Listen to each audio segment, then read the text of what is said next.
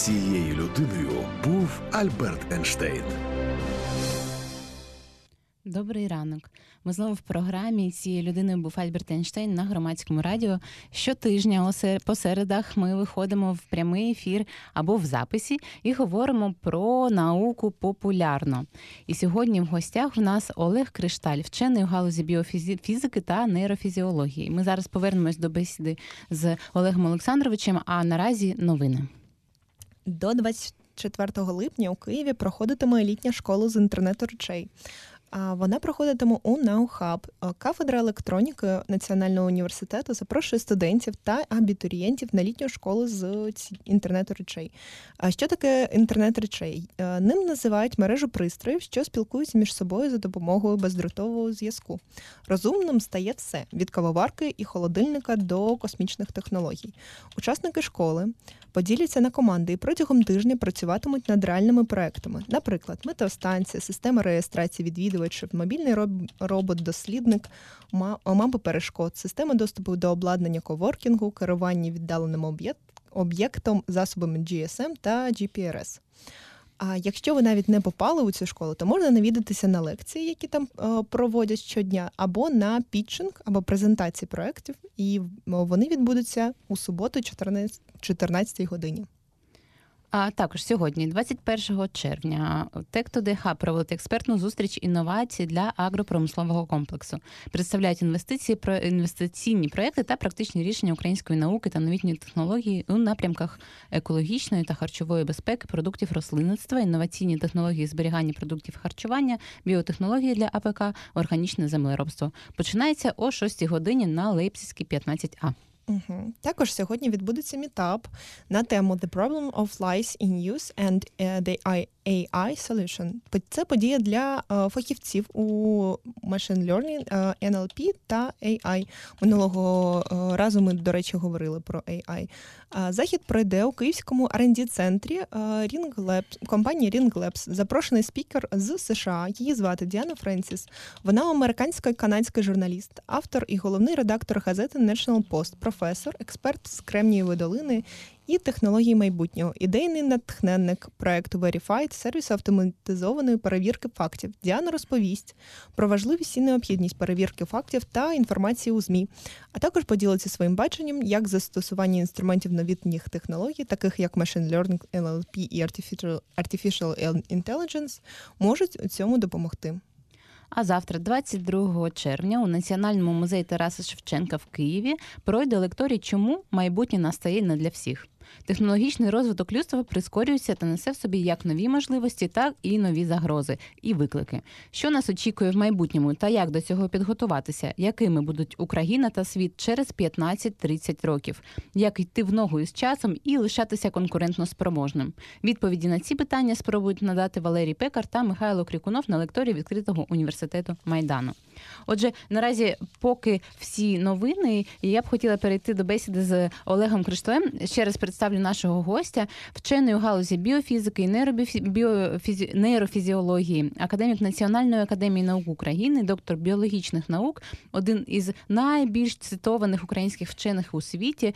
Е, Олег Олександрович викладав у Гарвардському університеті, у Мадридському університеті Пенсильванії да багатьох інших. І ми пишаємося тим, що ви сьогодні у нас в гостях. Добрий ранок. Дякую.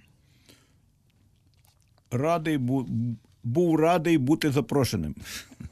Супер. Дуже приємно. Давайте окреслимо трохи тему. Ем, ви е, займаєтеся, е, ви біофізі... біофізик та займаєтеся також нейрофізіологією. Правильно? Все правильно. Так, а, а що таке біофізика? Як пояснити нашому слухачеві, якщо так стисло? Дуже просто це фізика живого. Це е, вивчення тих фізичних законів, за якими е, е, організована жива матерія. А нейрофізіологія? А нейрофізіологія це специфічна галузь біології, яка займається вивченням властивостей е, нервової системи. А які наразі стоять завдання перед е, власне нейрофізіологією? Мені здається, що багато є поєднань із комп'ютерними технологіями, і так вже активно останнім часом вивчають мозок, тому що стало зрозуміло, що це впливає на багато процесів і стало більше е, відкриттів в цій галузі. Які надзавдання, скажімо, у цій е, науці?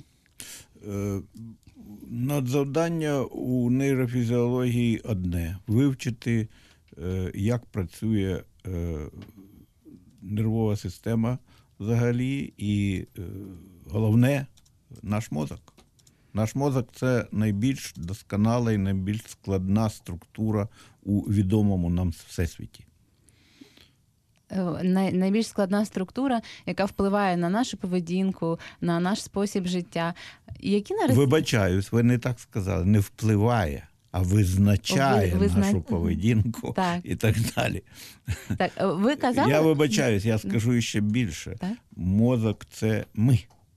мозок це ми. Да. І кажуть навіть, що це е, нами керує, і ми не спроможні цьому противитися, що це сильніше за нас. Ну а хто ж буде противитися? Той самий мозок. Але ж існує думка, що ми всі біороботи. Чи це так? Ми, ми... Ви знаєте, так, але це складне питання. Для того, щоб вам розповісти, чому це так, щоб зрозуміли слухачі, Так? то нам потрібно тільки для цього, мабуть, е, ну, година принаймні. Годин. Якщо, якщо ви хочете, щоб це було єдине запитання, то тоді так воно і буде, але ми повинні ще до нього підійти. Але насправді е, так воно є. Ми е, свідомі істоти, кожен з нас може спитати себе: я свідомий? Ха, я свідомий. Але е, коли живеш, то мимоволі е, насправді живеш життям біоробота. Ну, йдеш по вулиці. Що ти думаєш, як куди ногу поставити? Як тільки бу- задумаєшся, куди поставити ногу, то тут же спіткнешся.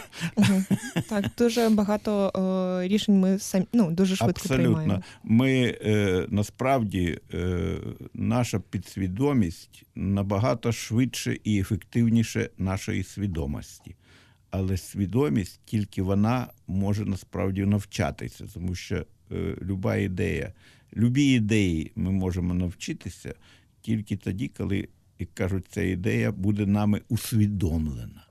Але після того, як вона усвідомлена, вона потрапляє у океан нашої підсвідомості. І от ця підсвідомість наша дозволяє нам використовувати комп'ютер нашого мозку на повну потужність. Тобто, все, що ми робимо, скажу узагальнено, все, що ми робимо добре, тобто, чому ми справді навчились, ми робимо підсвідомо.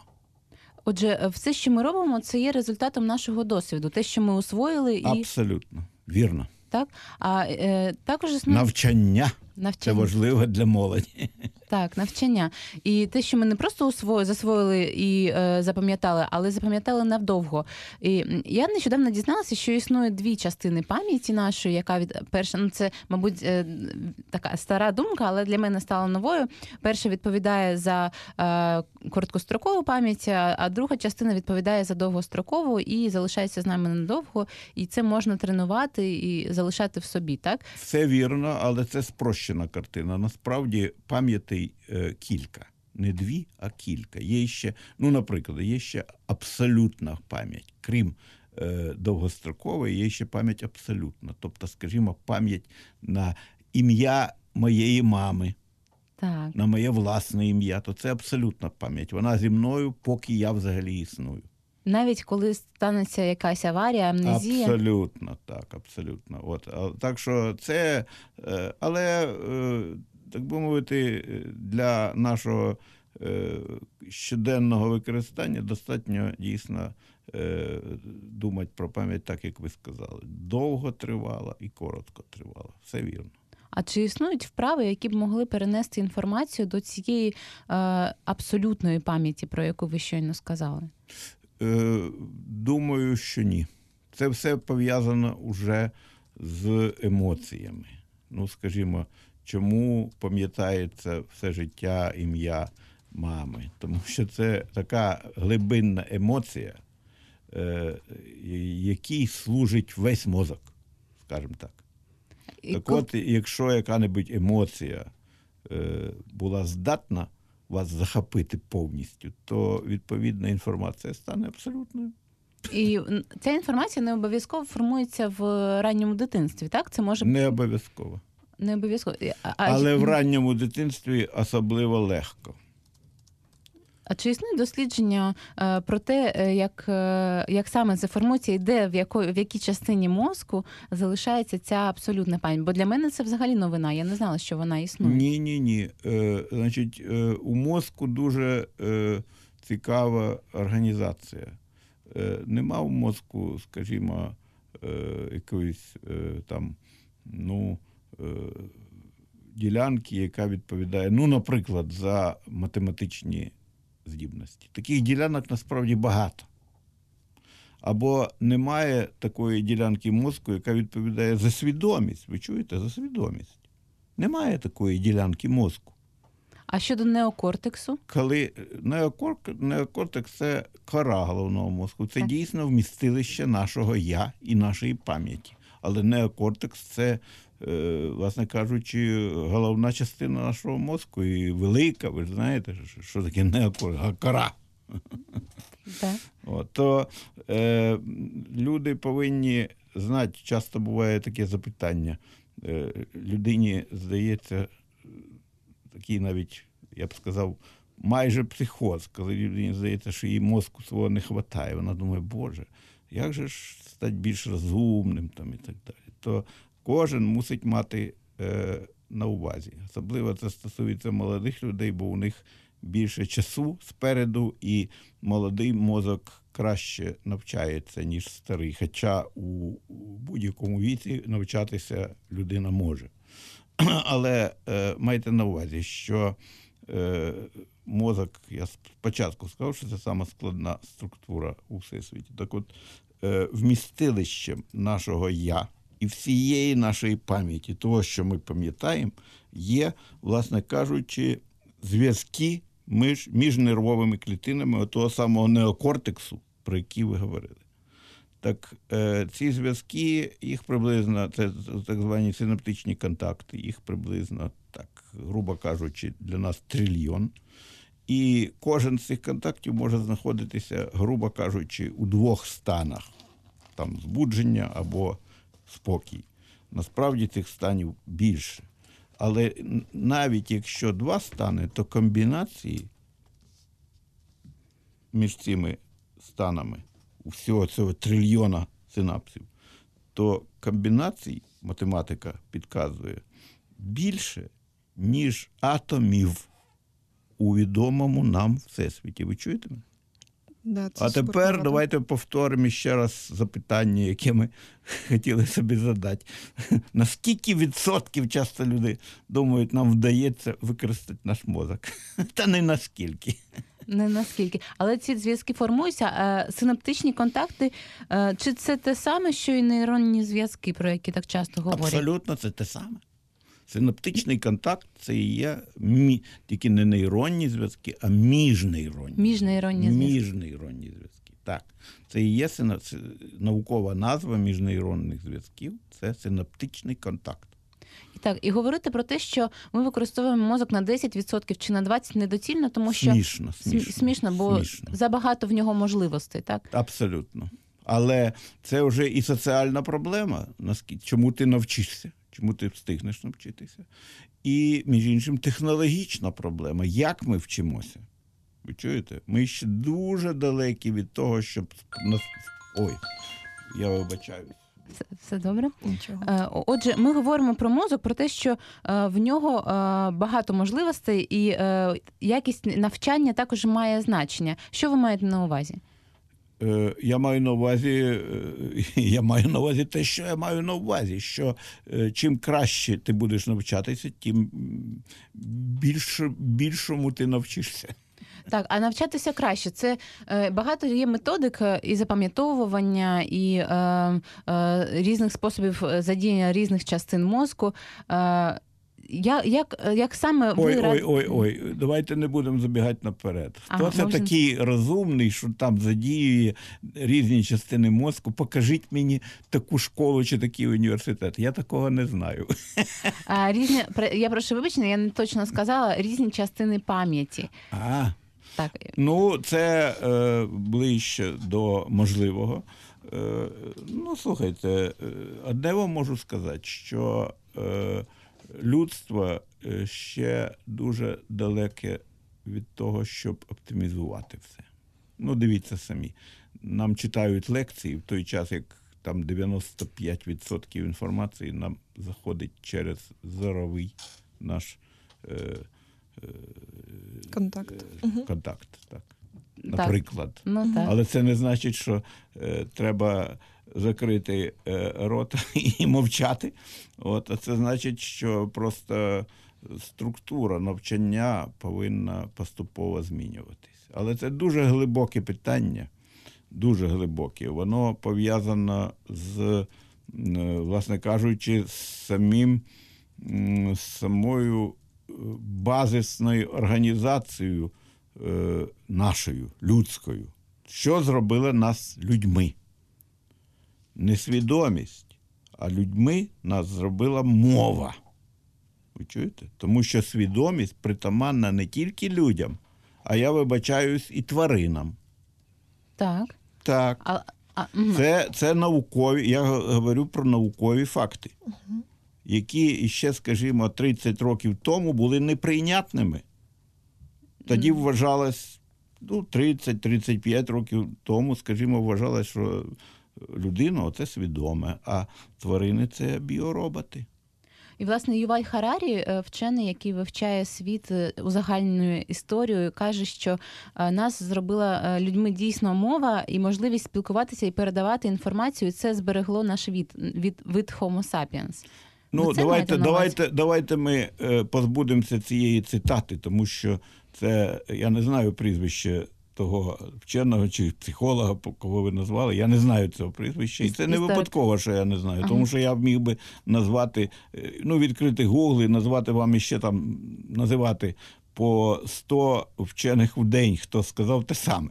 Це, це загально відома річ, що е, людей зробила мова. Тобто мова дозволила людям передавати досвід, тобто його накопичувати з покоління в покоління. І це привело до появи культури. Угу. Так, зрозуміло. Тому, скажімо, е, е, частково, будемо говорити, свідомі там вовки, скажімо, не побували, не побудували культуру. Ні? А от люди побудували. Завдяки тому, що вони могли накопичувати свій досвід. Наш накопичений досвід це і є наша культура. Я б хотіла, щоб ми трохи накопичували досвід зараз і перейшли е, до однієї Давайте, давайте. і перейшли до маленької рубрики е, про е, цитати е, вченого, якому ми присвятили нашу програму, е, цитати Альберта Ейнштейна. Ага.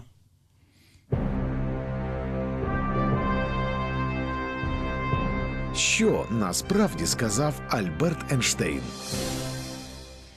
Олегу Олександровичу, ми наразі будемо ставити вам е, питання, е, і ви маєте вгадати, тобто цитувати Альберта Ейнштейна, ви маєте вгадати, що він казав або не казав. Ой, ой, Так, мені але вже страшно. Ні, це не така серйозна рубрика, все нормально.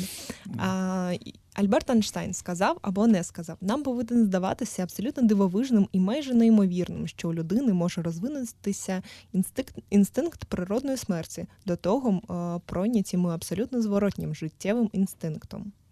Чи міг це сказати Альберт Айнштейн? Або ні? Міг, міг. Да, мені також здається, що міг. А це ні, це не сказав Альберт Айнштейн, це сказав Ілля Мечников. Ну, але це все одно розумна думка. Я розумна вибачаюсь. думка. е, Да. Е, ви- панове ведучі, якщо ви будете говорити розумні думки інших людей і будете питати, чи е, міг би Ейнштейн сказати це, то я вибачаюсь. Це, це гра, як кажуть, крапленими картами. Так, це надто да, узагальнено. Ну, ну, ну, давайте далі. Шлюб це безуспішна спроба перетворити випадковий епізод у щось довготривале. Ну, слухайте, може, це і не Ейнштейн сказав, але знаючи його життєвий шлях, я можу сказати, що цілком він би міг це сказати. Да, і це, Почитайте його біографію. да, це дійсно сказав Альберт. Ну от. Да, да, да. Але це міг би сказати не тільки Ейнштейн, а е, багато хто. Е, Але так, це все, я за- все ж таки е, сказав він. Розкіш, яка зробила людям так багато зла, цілком входить в формулу переходу від е, невизначеної однорідності до певної різнорідності. О, це, це вже, вже це вже щось таке, що ой-ой-ой. Е, у мене голова крутиться. Чуєте? Я також не зрозуміла. Ну Це, це сказав Ейнштейн.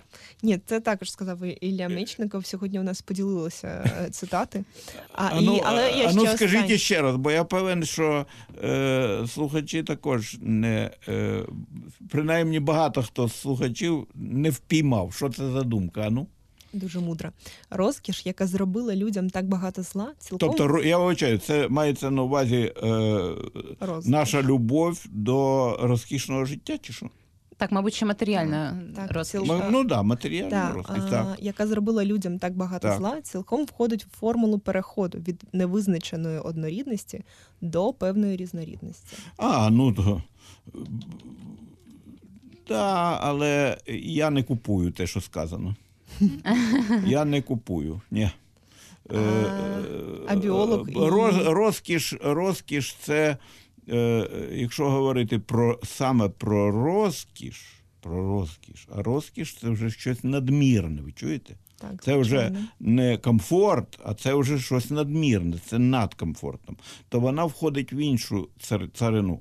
Е, Це наш інстинкт, який ми е, намагаємося в собі придушити, як, власне кажучи, не найкращий. Це наш інстинкт е, там, до накопичення, скажімо. Розумієте? Е, До перенакопичення, до зайвого накопичення. Ну, якщо у людини, скажімо, мільярд, а він же не зупиняється, він бореться, щоб у нього було 10 мільярдів, правильно? Хіба це він бореться за різноманітність? Ні. Тому я не купую це категорично. Це неправильно сказано. Крапка. Це. Щоб це, якщо це і Мєчніков сказав, неправильно. Якщо Ейнштейн сказав, неправильно, не згоден. Я маю право на свою думку. Ми в демократичній, одно- ми в демократичній країні. Та-та-та. А, Це сказав біолог Ілля Мєчников. І остання цитата: «Ві- виграна війна, але не мир. Сказав чи це чи ні? Альберт Ейнштейн, як думаєте? Схоже, Я думаю, що це хтось інший сказав. Я думаю, що це політик сказав. Дуже, дуже добре сказано. По якійсь, е, з якогось приводу. Таких приводів в історії могло бути тисячі. Мгм. До речі, так, схоже на політика, але це все ж таки сказав Альберт Ейнштейн, і ви наполовину виграли цю рубрику в нас. Ну, наполовину, наполовину це значить не виграв. да. Пів автомобіля. Пів автомобіль. А я б хотіла повернутися. Я вибачаюсь, у мене є автомобіль, тому що іще пів автомобіля, тому іще пів автомобіля мені не потрібно. Це вже було б стремління до розкоші, а мені воно не треба. А вам здається, що е, прагнення до розкоші це не зріла позиція? Да, незріла. Це незріла позиція. Прагнення до комфорту людського це абсолютно людське і це цілком зрозуміло. Тому що, е, ну, живучи комфортно, ти можеш е, жити е, більш доцільним життям. Тобто ти можеш зробити більше. Так, зрозуміло, це звичайно. Да. Це допомагає Да. просто Ну, працювати да. і так. А розкіш це не знаю. Е, мене люди, у яких е, яскраво виражене стремління до розкошу, вони викликають у мене якусь незручність, коли я дивлюсь їм в очі. Тому що е, я розумію, що вік... я взагалі, знаєте, мені незручно дивитися в очі людині, про яку я, скажімо, думаю, що ця людина не саме розумна А, яка мала- може бути. Да? То так, таке в мене враження, коли я дивлюсь в очі людині, яка е, має е, сильне стремління до розкоші. так приємно, що ви дивитеся нам в очі просто і Да, не здається, да, що да. вам незручно. Без, я абсолютно незручностей. певен, що ви інтелігентні е, спеціалістки, журналістки, які вже перебороли в собі ці первіс, первісні інстинкти. Як цікаво. Е, Давайте перейдемо трохи до науки е, і до освіти. Ми говорили нещодавно до блоку про е, цитати Ейнштейна е, про освіту, про те, що необхідно правильно вчитися, правильно навчатися. Так і е, мені цікаво, е, от що спитати вас, а які великі досягнення, великі, відкриття відбулися у галузі вивчення мозку останні 20 років? Як саме ми змінили свій погляд на мозок людини? Е, А чому, е, чому е, обов'язково змінили? Ми його розвинули. Розвинули? Ну. Ми його сильно розвинули. Якщо, скажімо, взяти ну не 20 років, а останніх 30 років, то ну от давайте так е, е, е, зробимо маленький політ над гніздом зозулі. Да? Давайте подивимося на мозок з пташиного польоту. Що це за така система? Це система там складна, надскладна, це її атрибути не будемо їздити.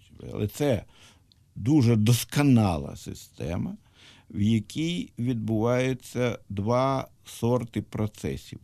Один процес це електричні струми, які протікають у мозку. Кожна нервова клітина це маленька електростанція. І вони всі генерують імпульси. Вони звуться нервовими, нервовими імпульсами. Так. Е, і е, нервові клітини обмінюються цими електричними сигналами. І в кожній нервовій клітині кожен такий електричний сигнал починає взаємодіяти з молекулами, з яких зроблена ця клітина. Тобто взаємодія відбувається між молекулами і електричними сигналами. І яка взаємодія? Молекули генерують, генерують електричні сигнали, вони там розбігаються по нервовій системі, по мозку, і розбігаючись, змінюють молекули. Які молекули? Ті самі, які генерують ці сигнали. Тобто зворотній зв'язок. Ви Тобто чуєте? впливають одне на одного? Абсолютно. Це Так. і є диявольська кухня у лапках, яка виконує інформаційну діяльність мозку. Отак. То що вдалося за останні десятиріччя зробити? Можу вам радо доповісти, так, бо я вчений, а ви публіка. так. Вчені на службі публіки, на службі е, е, Людей. людської спільноти. От, значить, нам вдалося розшифрувати всі, ви чуєте, всі електричні процеси, які відбуваються у нашому мозку. Всі. Нема більше таємниць. Ви чуєте? І яка, яка це інформація? Що значить? Що розшифрували, що дізналися? Розшифру... Я ще раз повторюю, розшифрували фізико-хімічну природу усіх електричних процесів, які генеруються нервовими клітинами мозку. Крапка. Тобто зроблено, риску можна підвести. А що залишається? Ми ж говорили про електричні сигнали і про молекули. Так. То от з молекулами справа набагато більш складна. Тут іще працювати і працювати і працювати. І е, ситуація е, дуже складна, тому що мозок е, влаштований по таким принципам, які, власне кажучи, можуть е, потребувати чогось для свого пізнання, чогось більш розумного, ніж, скажімо, мій інтелект, і не тільки мій, але й інтелект всіх моїх колег, і тих, які були, і які будуть. То не виключено, що люди зможуть розшифрувати роботу мозку взагалі, оцієї самої складної системи у всесвіті, тільки тоді, коли самі об'єднаються у колективний мозок. Ви чуєте мене? Угу. Колективний Так. мозок, ви маєте на увазі квантовий комп'ютер? Ні. Штучний інтелект? Ой, забудьте о, А, а про що саме? Я квантовий комп'ютер, колективний мозок це коли ми е, книжку або фільм Соляріс бачили? Так, так. Соляріс, то є колективний мозок. Зрозуміло. Да. Це, власне кажучи, не моя видумка. Щоб не подумали, що я там прийшов на громадське радіо і тут, значить, всякі видумки кажу. Це ідея, яка належить е, багатьом, яка сформульована. Вона належить уже зараз людству, але сформульована е, ну, найбільш, в такій найбільш досконалій формі кількома мудрецями. Серед них Теяр де Шарден, який написав книгу Феномен людини, і Вернадський. Це наш співвітчизник, який сформулював гіпотезу Геї, так звану. Це вчення про біоноосферу. Біо зрозуміло, життя, но знання, а сфера це, так би мовити, дещо загальне. То от, коли ми створимо біоноосферу, вона є вже в зачаточному стані біоноосфера, ну, скажімо, інтернет. Ну так, звичайно. Це, але це тільки початкова стадія. А що буде далі? Ну, от про це, між іншим, я пишу в своїй маленькій книжечці до співу пташок. Ми про вашу книжку так, ми про вашу книжку обов'язково поговоримо. Причому е, ми можемо е, сказати про неї прямо зараз.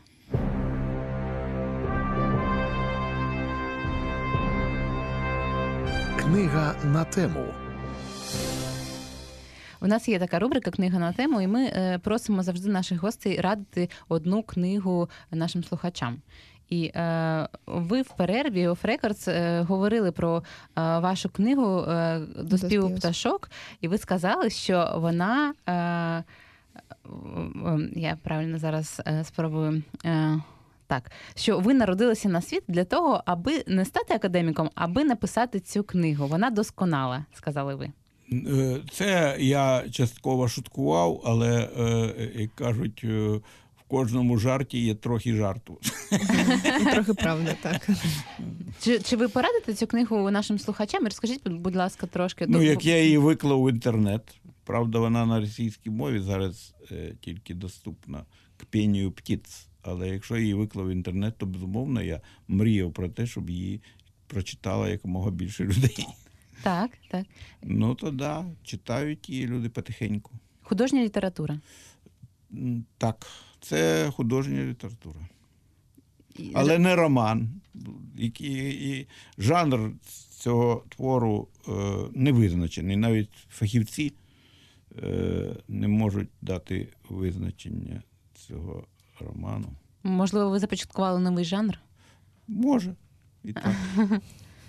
Ні, але е, одна відома поетеса Юна Моріц, вона відома е, для людей там радянського періоду. От вона була чи не першим читачем, то вона, е, до речі, високо оцінила цю книжку. Якось вона її називала, ну я забув, чесно вам скажу. А називала жанр цієї книги? Да, намагалась назвати і казала, що це не перша книжка в такому жанрі. І в бібліотеці Машкова ваша книга входить в десятку найкращих, най, най, найпопулярніших книг. Ну, не, ні, не найпопулярніших. По рейтингу, от по оцінці. По оцінці. Мгм. По- не по популярності. А, по оцінці, тобто По оцінці. найкращих все ж таки. Да, да. Так, цікаво. Це дуже цікаво. І наразі ви її переводите на англійську мову. Зараз почав, почав цей процес. Побачу ще, чи буду його продовжувати, але не знаю. Добре, то ми радимо вам, любі слухачі, до співу пташок к пенію птіс. Книга в вільному а, доступі в інтернеті.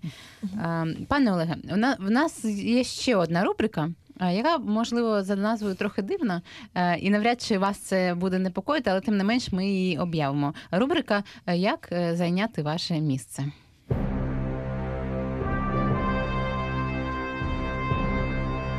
Як зайняти ваше місце? Рубрика, рубрика, після якої ми усі хочемо ну, ми хочемо стати вченими і хочемо дізнатися, куди ж нам піти е, вчитися та працювати.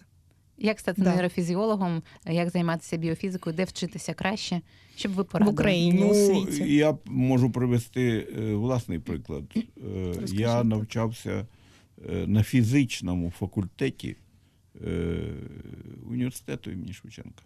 На фізичному. В І, до речі, був е, зовсім не найкращим студентом. Я вам скажу більше, на перших курсах я був хвостистом. Ха-ха.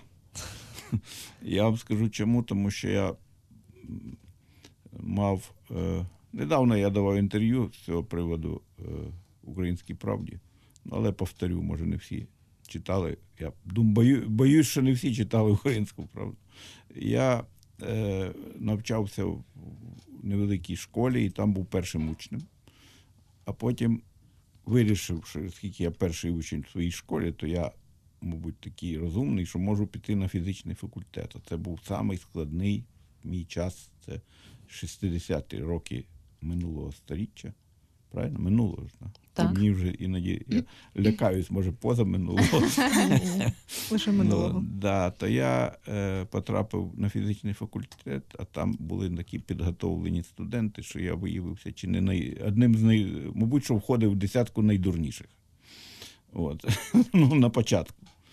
І мені довелось кілька років, е, е, кажуть, виправляти в собі цей комплекс неповноцінності, який в мені зразу, зразу ж з'явився. Ну і десь під кінець вже все було в порядку, я вже став нормальним студентом, але е, дуже хотів займатися біологією. У мене батьки були біологи, і я хотів вивчати специфічно мозок і нервову систему. Я думав, е, мотивація була дуже проста, і як мені здається, прозора. Тобто я думав, що ось я, свідомий я. Е, ну що ж, якщо я йду в науку, то саме логічне вивчати той орган, завдяки якому я свідомий.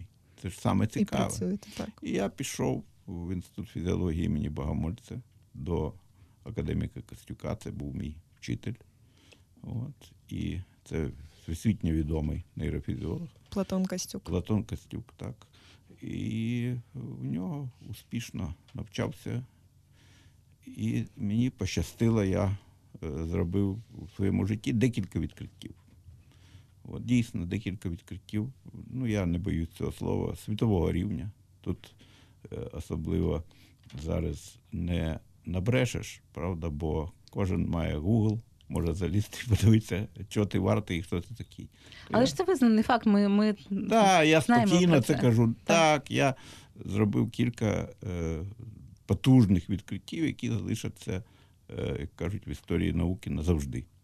Е, між іншим, всі їх зробив до 40 років.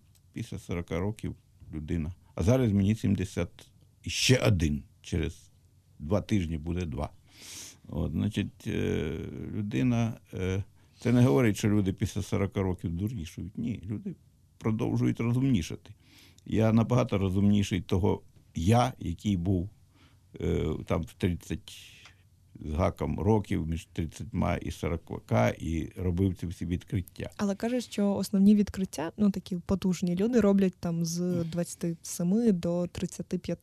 Ну, 35, це вже Ну, давайте не Це будемо. багато. Це вже статистичне питання. Ну, якось до так, 40, ну, до от 40. до 40, крапка. Я, А е, чому так? Ну от з точки зору Це велике, мозку. це велике питання. Чому? Так, е, не знаю. Це не корелює. Ну, можна було б думати, скажімо, що це корелює якось з статевою активністю, з тестостероном.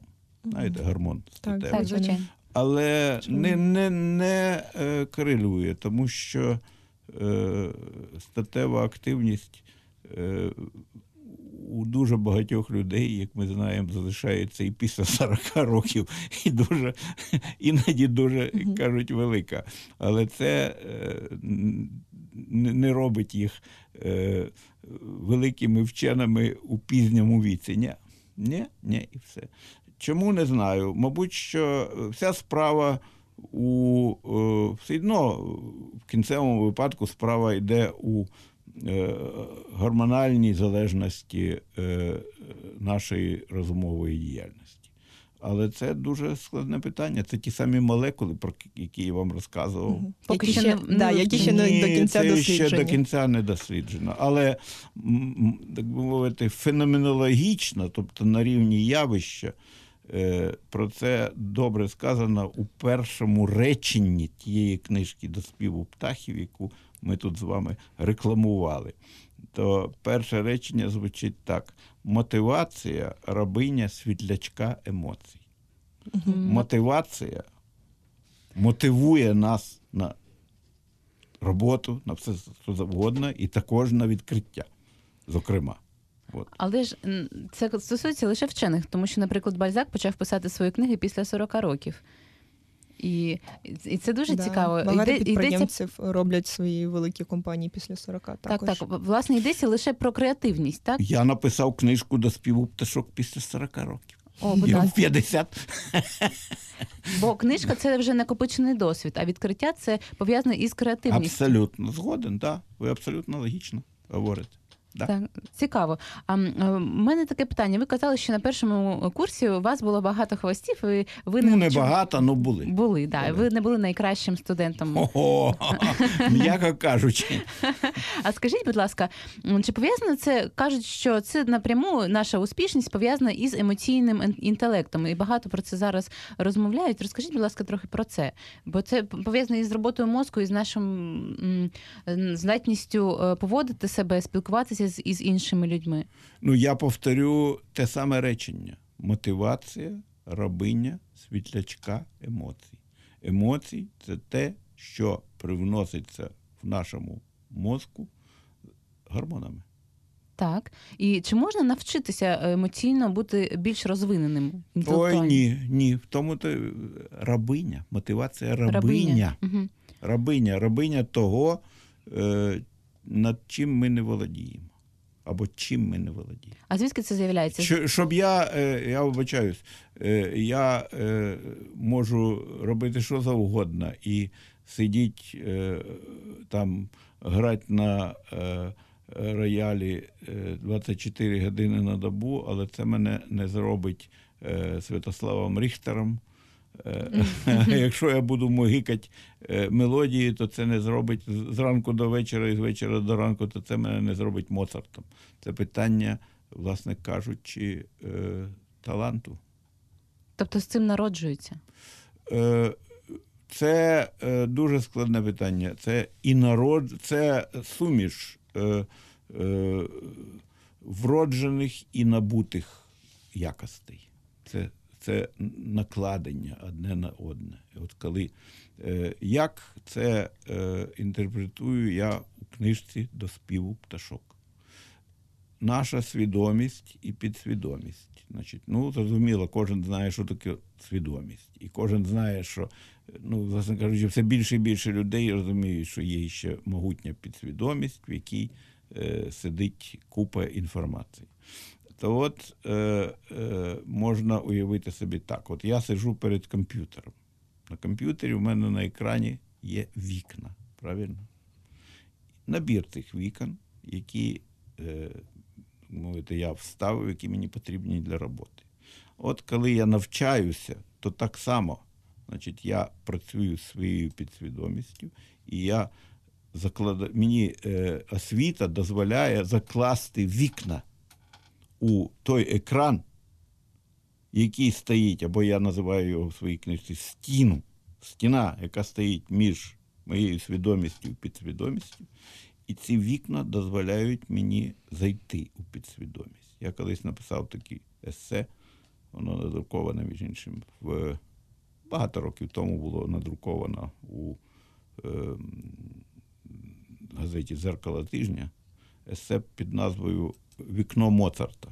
Я мав на увазі, що вікно для музики у Моцарта було таке велике, що він, ви знаєте, його, факт його життя, він просто не встигав записати ту музику, яка лилась до нього із цього вікна. Кажуть так, що це якийсь канал, який так Абсолютно. Можна назвати це каналом. Так. Так. Да.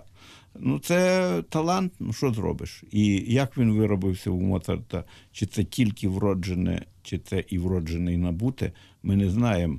Е, Батько Моцарта е, цього хлопчика примушував їздити по Європі з п'яти років з концертами. Так що скільки так. там набутого, але безумовно без вродженого вікна Моцарта не було б Моцартом.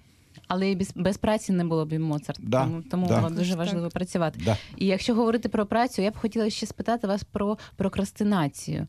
Е, така проблема, з якою борються багато хто зараз намагається е, пояснити собі мотивацію власну і таке інше. Ви говорите про е, те, що мотивація це рабиня світлячка емоцій.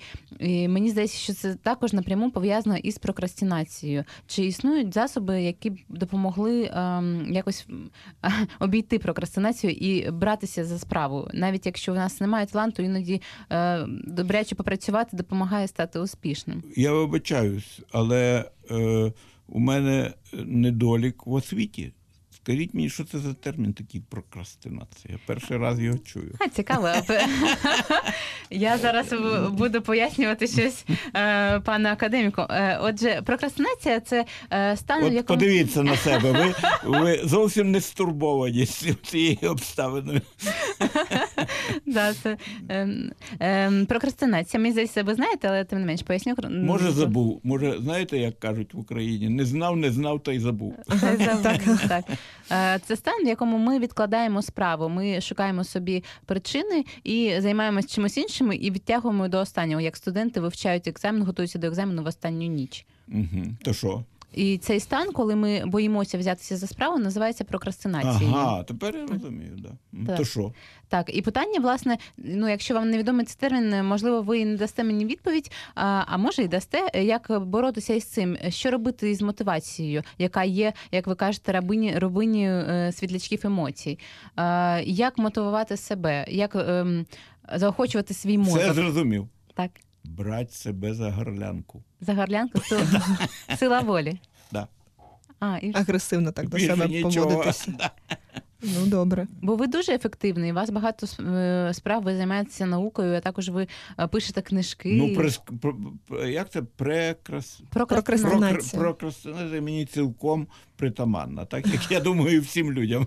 А, притаманно. Абсолютно. І що ви собі безумовно. кажете? Ну, кажу собі, негідник, а ну за роботу. Пане Олег, Тепер я теж буду так казати. а, і да, і це має допомагати, судячи з усього. А в мене ще питання зовсім з іншого, е, з іншого боку. Я б хотіла поговорити про е, підсвідомість також, але про архетипічну підсвідомість. Існують е, дослідження. Ну, дає. Ох, ну закрутили. Е, ну, я Це маю ще на увазі початок. якісь загальні Це знання. тільки початок. У нас уже ефір закінчується. Так, на Чого ви? жаль, закінчується ефір. А питання дуже важливе. Ем, існують е, якісь загальні знання, які допомагають, наприклад, індійцям в Непалі, в е, Перу та в не знаю, е, в Закарпатті гуцулам е, робити одні- однакові е, орнаменти на своїх е, на своєму одязі, якісь е, загальні знання, які відомі людству. Як вони передаються і де вони існують? О, це, це, дуже серйозне, е, дуже цікаве е, і, е, і ще мало вивчене питання. Значить, ну, всі знають, що таке генетика, гени, да? Ну, ген це, грубо кажучи, один ген це один білок в нашому тілі. Так. Це інфор... одиниця інформації. Так? То ввели, не знаю, коли там пару десятків років тому ввели такий термін не ген, а мем. Мем. Так, Михайло, Євген, Михайло. Мем. так. І це вважається одиницею передачі культурної інформації. Ви чуєте? Ну, немає такого т- терміну, немає такого е, у випадку з геном, то можна точно сказати, що таке ген. Це білок. Так? Він, це код білку, Так, Так. так. а, певного білку. А код якої певної одиниці інформації культурної є мем, ми не знаємо. Але сама ідея мемів дозволяє нам уявляти собі природу тих явищ, про які ви мене запитували. Тобто меми у людській культурі не можуть бути цілком різними. І це цікаво. Ця Бо людська культура, власне кажучи, має спільні е, корені. Так. Це. І в літературі це називається архетип. Е, мені здається, що це одне і те саме. Архетип. Ні, е, архетип е, це стосується я вибачаюсь, архетип це тип характеру, Так. це інше. А орнамент це теж інше, правда? Це Ну, елемент культури. елемент, але це носі якоїсь Архети, архетипи це стосується, е, наскільки я знаю, я не філософ, я вибачаюся, але наскільки я знаю, архетипи стосуються саме типів. І людству ще доведеться вивчити, де саме е, храняться, зберігаються е, меми, в якої в Органі... частині. Да, організацію культурного процесу, організація культурного процесу е, на протязі цих е, е, ну, на протязі мільйона років, які існує людство, це дуже складна штука. Але я про це пишу, між іншим, своїй книжці «К пенію птиць. Е, Дякуємо дуже за бесіду. Багато вже ще залишилося питань. Е, В нас в програмі цієї людини був Альберт Айнштейн, був Олег Кришталь, вчений у галузі біофізики і нейрофізіології, е, академік Національної академії наук України, доктор біологічних наук, один із найчастіше цитованих українських вчених у світі. Дякую дуже, пане Олеже. Дякую. Е, з вами була Олена Скирта. Мене Дякую. звати Мір'ям Драгіна. Так? Дякую, Це було е, Олена і Мір'ям. І дякую всім е, слухачам за увагу.